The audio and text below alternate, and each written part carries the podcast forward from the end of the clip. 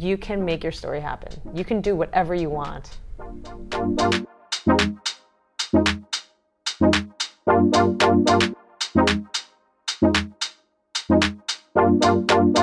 And with Asians on a whole being a minority, sometimes in a minority, they tend to be quiet, especially if they're of Japanese heritage.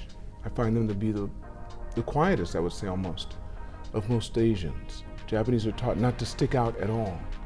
So that's what you do. You basically do that. You also, she's a communication specialist and she's also a lecturer. Without any further ado, Kyoko. nice to meet you, Kyoko. Thank you. Nice Thank to you. meet you. Thank you so much here. for inviting me and Yeah, it's an incredible view. isn't it? Incredible view of the city. From floor to ceiling, windows. yes. And we're looking out in the south part of um, Tokyo, southern direction of Tokyo. It's a nice, beautiful day today. very hot. Very few clouds. It's hot, but we don't feel it. We don't feel it. Let's start off with where you were born. I was born in New York. In New York. Did you live there most of your life? I always tell people that I, was, I grew up in New York and Connecticut, but most people who are not from the U.S. aren't familiar With Connecticut, right. right. Well, they're They not really familiar with the close it is. states, so if I start Right. saying specific cities, just don't get into it that Okay. much. So I just say I grew up in New York and Connecticut, and Okay. Mm-hmm. I lived in Great Neck, New York, until I was seven, and then we moved to Stamford, Connecticut. Okay. So my dad always worked in Manhattan uh, forever. So we were always about one hour away from the city. Okay. And yeah, my upbringing for 18 years, I was in that New England area and uh, some of the best school systems and lots of Japanese people back in that era of time. But I think So- even now. yeah, sure. But especially in the, it was 70s and 80s. So when my parents moved to New York in the 70s, it was just a big boom of Japanese companies going to that New York Just- area. Prior to the bubble. Yeah, Prior to the bubble that burst actually in the 90s. yeah. I mean, it was. It they were was, going everywhere. They Yeah. were going everywhere. Not to not to not to say that they hadn't already started going, Mm-hmm. but it just became became more obvious, and people were seeing Japanese everywhere. Yes. Students and Yes, everything else. yes. Because they had the money to travel. My Yes. wife was one of them. Oh, That traveled quite a bit. Now you already told me that you have two older siblings, yes, and one of them passed away. yes, I'm sorry to hear that. Two older brothers. yes. All right. So I have an older brother. He's five years older, married to a Japanese woman, and has two kids. And then I had uh, another brother who was. We were in fact 18 months apart. Like my first two kids. so you were very close. We were very. It's not just the age. We were really. We were soulmates. That's He was the best friend. Uh, we we were part of the same tribe. We liked hanging out together, and um, we talked a lot about life and family and dreams, and and we traveled together as well. So um, my other brother, love him. We just don't have that that type of relationship. And uh, my brother, who passed away, was uh, my soulmate. So he passed away in 2019. And that's part of a big reason why I'm here right now in Tokyo four years later, is because his message was make it happen. He was somebody that always did what he wanted to do. He had a clear vision of things that he wanted to achieve in life, but it was mainly, it's, it's not that he was stuck on, I need to go here. He had a lot of interests. He was thirsty for knowledge and he was fearless. So losing my brother was the biggest heartbreak of my life and the biggest gift of my life, which was what am I waiting for? So in 2019, I was really at the best physical, mental state. I had spent the last decade not feeling very well. Um, I had divorce. I had a lot of health issues, uh, and so I wasn't feeling that great. And right before my brother passed away, I was just getting a lot of energy, a lot of courage, confidence to move forward with the communication work that I'm doing. But I was still hesitant. I was still being safe and cautious. And when he passed away, the message was get on with it, Right. make your story happen. And so I started speaking on stages. I started booking, uh, yeah, I just started going out on social media, talking about communication, how to improve your communication, and just went for it. And, you haven't stopped yet. I You're haven't stopped. You're going for it. We- Did- had your brother gotten married? He, yes, so Do you have? Did he have children? he did. How many children do you have? One, he had one girl, one baby girl. She was 18 months. Your niece. Yes. Yes. And they got married two years before he passed away. So it was, um, yeah. the timing was absolutely horrendous in terms of um, they had just started a family. So it was. It was unexpected. Obviously. Absolutely. Obviously. He was healthy, uh, athletic. He went to Ivy League school. I mean, just brilliant, charismatic, annoyingly talented um, in the way that he could sing, he could play the drums, he could play the violin, guitar. He was like musically, he was creative as well as just gifted in other ways, athletics, as in he was. Sla- Do you know what slacklining is? Yes. Yes. Yes. Yes. Yes. I think so. It had its peak for a second, then you stop hearing about it. Yeah. So he was obsessed with that, but he played a lot of sports and he played, I don't know, he was skier, snowboarder. He just loves sports. Do you just, mind me asking how he died? He. Uh, Or if you don't wanna talk no, about it, it's okay. okay. It's uh, he had heart failure. Okay. He woke up one Saturday morning with his family yeah. and wasn't feeling that great. His breath was short, and then he stopped breathing, and they brought him to the hospital, and that's it. So, but he's been a great source of my inspiration. One of the main reasons why I'm here in Tokyo. Hmm. Ready uh, to, I'm, I'm here, I'm ready. I have been ready. I got slowed down because of the world slowed down. It did, didn't it? Everyone got For- slowed for down. two, three years. It was good. It was. Let me ask you this: What type of child were you growing up? So in elementary school, were you more academic or were you more physical? I was both. I grew up very privileged. My parents did very well in those days, and we went to school in some of the best public school systems in the U.S. So they did. We went to public school, but private level, right? At private private school level education. So they spent a lot of money on our education. That's what they did. They invested in if we wanted to dance, you know, ski, swimming, tennis. Um, I never particularly loved going to school, but I could do it. I could do it. You know, Right. I, I don't know. Some Right. people love going to school, and some love learning. Some of people, some kids don't. Um, I guess I was good at following rules. But the memories that I have wa- was very positive. But but if you say was I more sports oriented, was I more academic? It was both. I, did I, both. I, I did both, and it wasn't heavily weighted on one or the other. It was just something that we did both of, especially in high school. In high school, what did you find yourself gravitating more to, academically and sports-wise? Sports? Arts.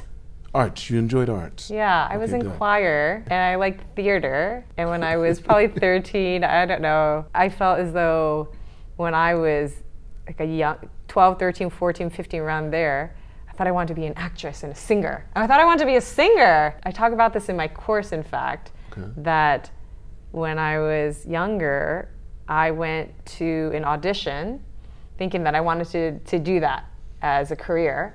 And I was told basically that I didn't have talent or that that's not what they were looking for. And uh, You, how old were you when this happened? You were a like teenager? 12, 13. And you went where? To an audition? Sure. some- Outside of the school or was this within the school? outside of the school. And it made me think that I wasn't good enough, that I couldn't do it. I think that would do it. Yeah. And 30 years later, I changed that script and I'm going to be singing in Tokyo, in fact, on this Friday. This Friday, really? Yes, Because I did see somewhere where you said you're also a singer. Yeah, I do it for fun. What type of singing do you do? Jazz. Uh, it's jazz standards. We're we're doing a lot of variety of songs. I started taking singing classes at the end of 2020 during COVID because I needed to do something that wasn't work, that wasn't sports, right? And it was social things had come down and I felt stuck in terms of my creative energy. So I needed to, I wanted to learn something new and do something creative, not work, not sports. So I found a singing teacher, Mariana. She's incredible. She's a music therapist in Spain, so I go and see her once a week We're here? in Barcelona. So Okay. I am based in Barcelona, Spain, and I've been living in Spain for 17 years. And in fact, we are doing Zoom calls and Zoom classes as I prepare for the singing. Well, do you speak Spanish? I do Okay. as well. So you learned Spanish before you went to Barcelona? The second language in the U.S. you can usually choose Spanish, between French, Spanish and French, French. yes. So I chose Spanish, Okay. and then but I never fully learned how to speak Spanish until I moved to Barcelona. Mm-hmm. but I had a lot of grammar, many Right. years of grammar. Right. And the reason why I moved to Barcelona is because I did a semester abroad when I was at university in Madrid. Fell in love with Spain. Okay. We're going on. We're, we're, I You- mean, no, no, yeah. no, no, because you I said you, you. you said in university in Spain. so, I went to UC Santa Barbara. Okay. So you went from the East Coast to the West Coast. I sure did. you graduated from high school on the East Coast, Yes. Connecticut. Yes. What made you decide to want to go to California? I wanted to be far away, far away from Connecticut. And I was, I, I hated the cold weather. I wanted beach, I wanted sunshine. You leave the East Coast and go all the way to the West Coast because you wanted to get far away from the cold, Far, from far away. Connecticut, from the East Coast, Yes. from people that don't smile to you, Yes. smile at you unless they Yeah. know you. Well, they do smile, but yeah. No, no, unless they know you. Unless they know. Listen, I know the East Coast. If they know you, they smile all day. But if Uh-huh. they don't, what you you smiling at? Exactly. Now, the, and then you want to go to where they smile no matter what. Yeah. They just smile all the time. They Yeah. look like little. Sheesh. They smile no matter what. Have nothing on their mind, just smiling. Yeah. They might be discovered. They're always Uh-huh, smiling all the time. exactly. What was it like? What was your first impression? Beautiful, sunny, healthy, active, beach. Lots of parties. UC Santa Barbara is a big party school. There's not a school on the West Coast that Um, isn't. I loved what I studied. I studied communication, which is, What made you decide to do that? I've always been curious about humans. I'm curious, human behavior, psychology, sociology, how people connect, how people um, build community, how we look at the world. I've spent my life just deciphering what people are saying and reading body language. So since I grew up in the US, I was in our home, it was always Japanese. But are you familiar with the, uh, of the term third culture kid? Yes. Yes, so it means parent. My parents were bo- both born and raised in Japan. Uh, they came to New York. They went to New York. They had three kids, and then so that's the second culture is the U.S. culture, and then the third culture would be the culture that we have in, at home. At, home was Japanese cultures. Uh, you know, shoes off. We're eating with chopsticks. My parents would not communicate with us if we spoke to them in English as well. They said, "Sumimasen. Sorry, if you don't speak, uh, we don't speak English, right? So you want to talk to us, you speak to us in Japanese, and They were sharp. that's, That's how good. we learned how to speak Japanese. So both well. of them, both of them are fluent in English and Japanese. Yeah, both my, parents. my dad reads and writes English and Japanese, obviously, but English very well. Yeah, well, yeah. And my mom, her English is not uh, is not as advanced as my father's. Okay. Uh, but the Japanese must be out of sight. I never, I, I honestly did not know that I would be doing this type of work, and I got into it about seven, eight years ago. You haven't been happier since. You haven't been as happy as you've been in your whole life, right? I am so passionate about what I'm doing. And one of my keynotes is starts with you. It starts with the conversation that you have with yourself. Then the, the way that you talk to other people will change, and the way that others people talk about you will change as well.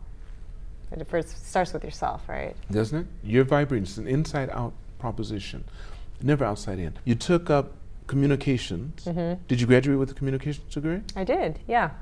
And and i that type of work you can go mainly if you want to make money in communication. It, that you go into consulting work, Okay. uh, corporate consulting. All right. Um, but I really loved what I learned, and when I went to get my first job out of university, I realized that most people do not know how to communicate.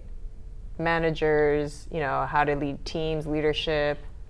I was really just surprised with the level of communication that my managers and the company that I work with, I mean, the level of communication. I can say this now as I'm, I've have, have had life experiences, but really one of the first um, realizations that I had with working in the corporate world was that most people were not trained to communicate well.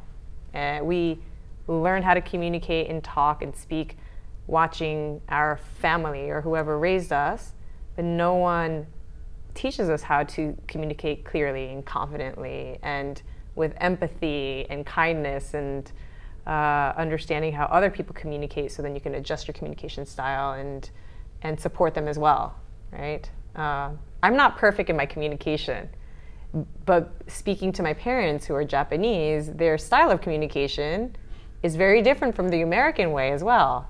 There, there are special Japanese people because they spent years, you know, over 20 years in Japan.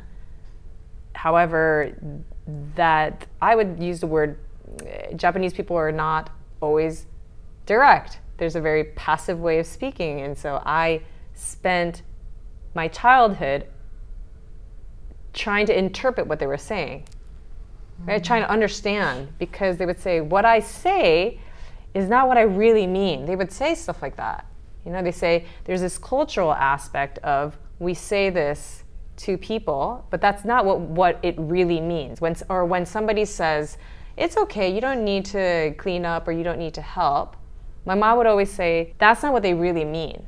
So, for example, here's a really good example. I would go, we would be invited to um, a Japanese friend's house.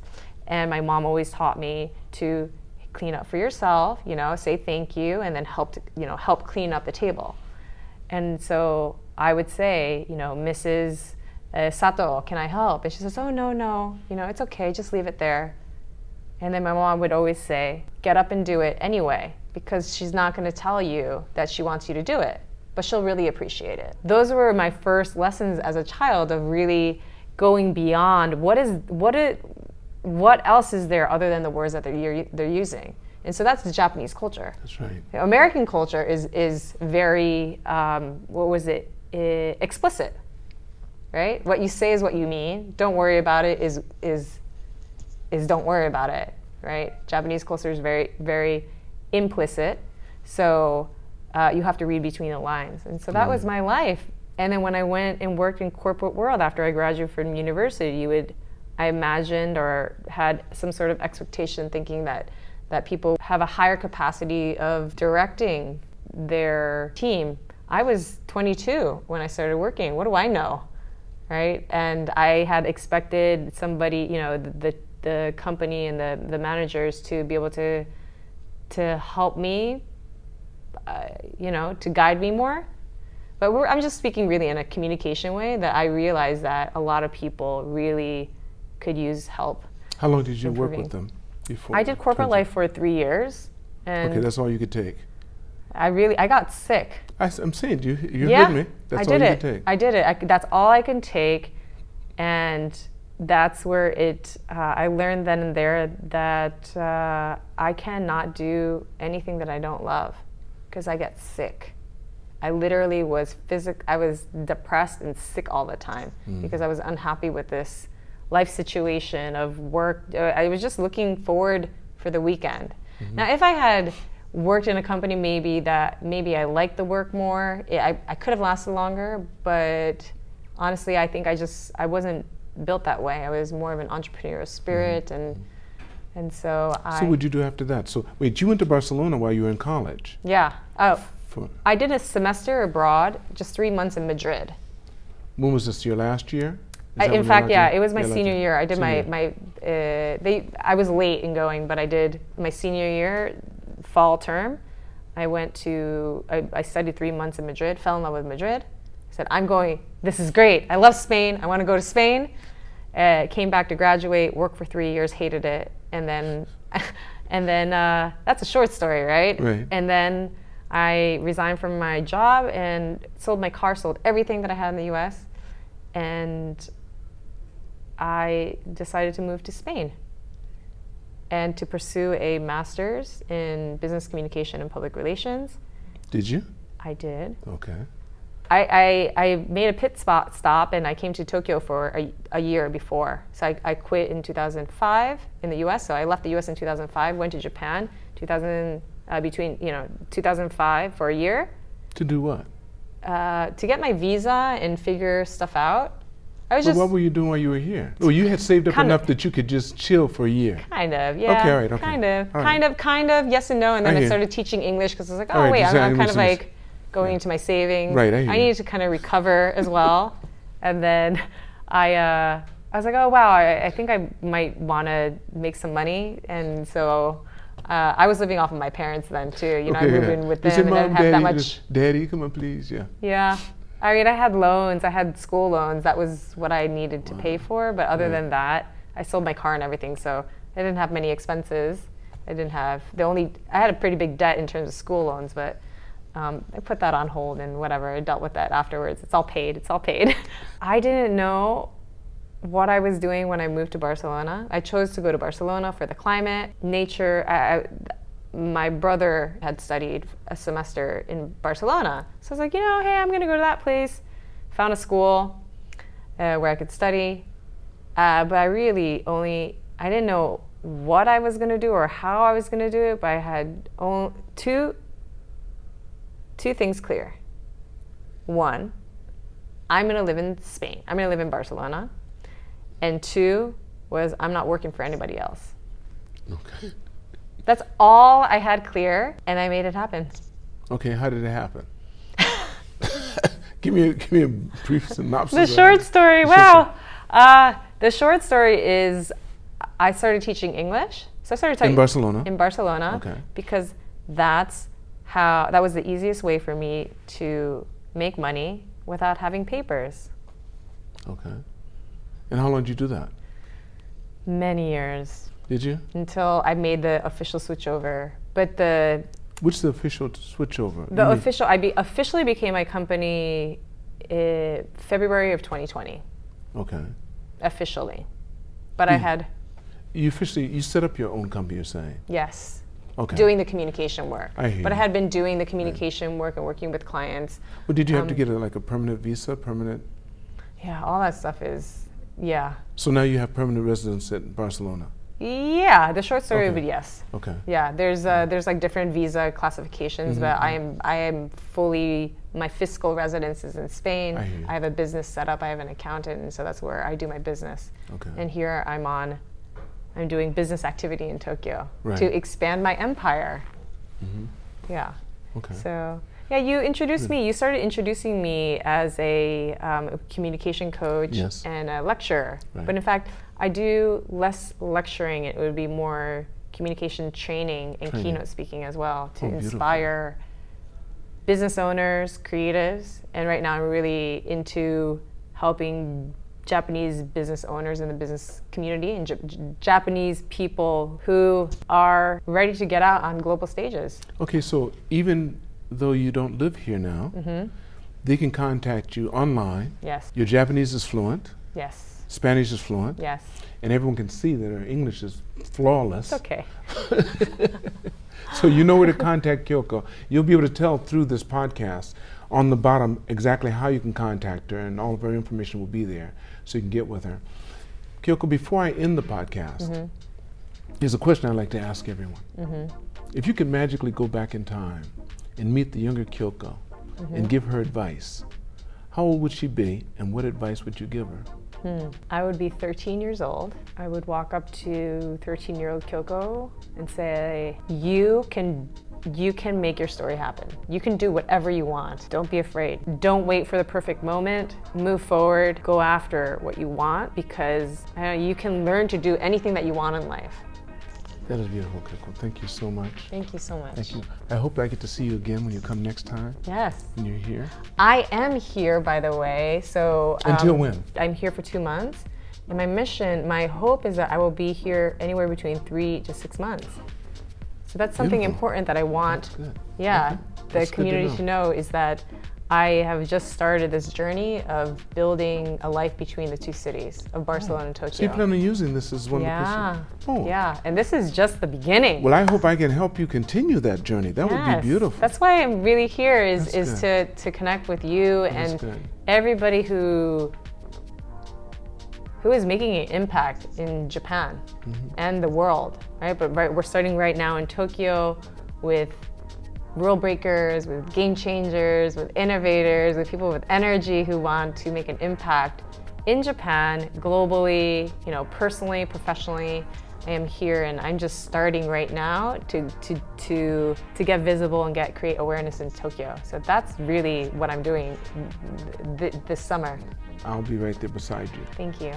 Arigato. Yeah. Thank you so much for having me. I want to thank all of you for watching this podcast. Make sure you press like and subscribe. And never forget, it's all on loan, so continue to reach for the stars. Because you're too blessed to be stressed, my friends.